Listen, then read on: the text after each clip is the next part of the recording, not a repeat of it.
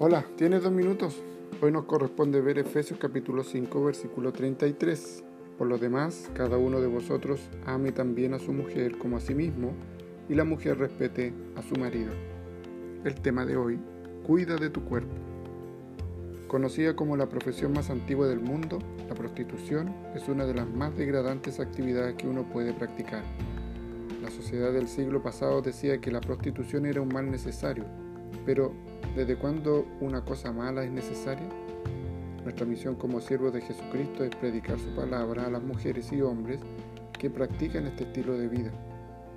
Necesitamos recordar a la gente que Dios creó al hombre y a la mujer para que vivan juntos y como una sola carne por medio del matrimonio. Los que son casados vivan como tales, fieles a su pareja y no sean obstáculos a sus hijos. Si eres soltero, y no consigues contener tus impulsos sexuales, debes casarte. Pero nadie tiene el derecho de profanar el cuerpo, porque el cuerpo es el templo del Espíritu Santo de Dios. Existen innumerables formas de prostitución, tales como la prostitución moral, como cuando no honras tu cargo político.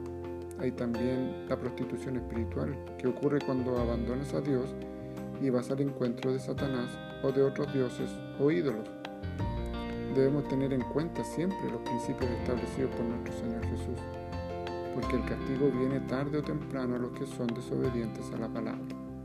Terrible cosa es caer en las manos del Dios viviente. Oremos.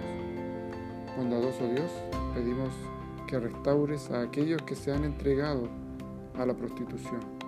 Sana a todos en el nombre de Jesús. Amén.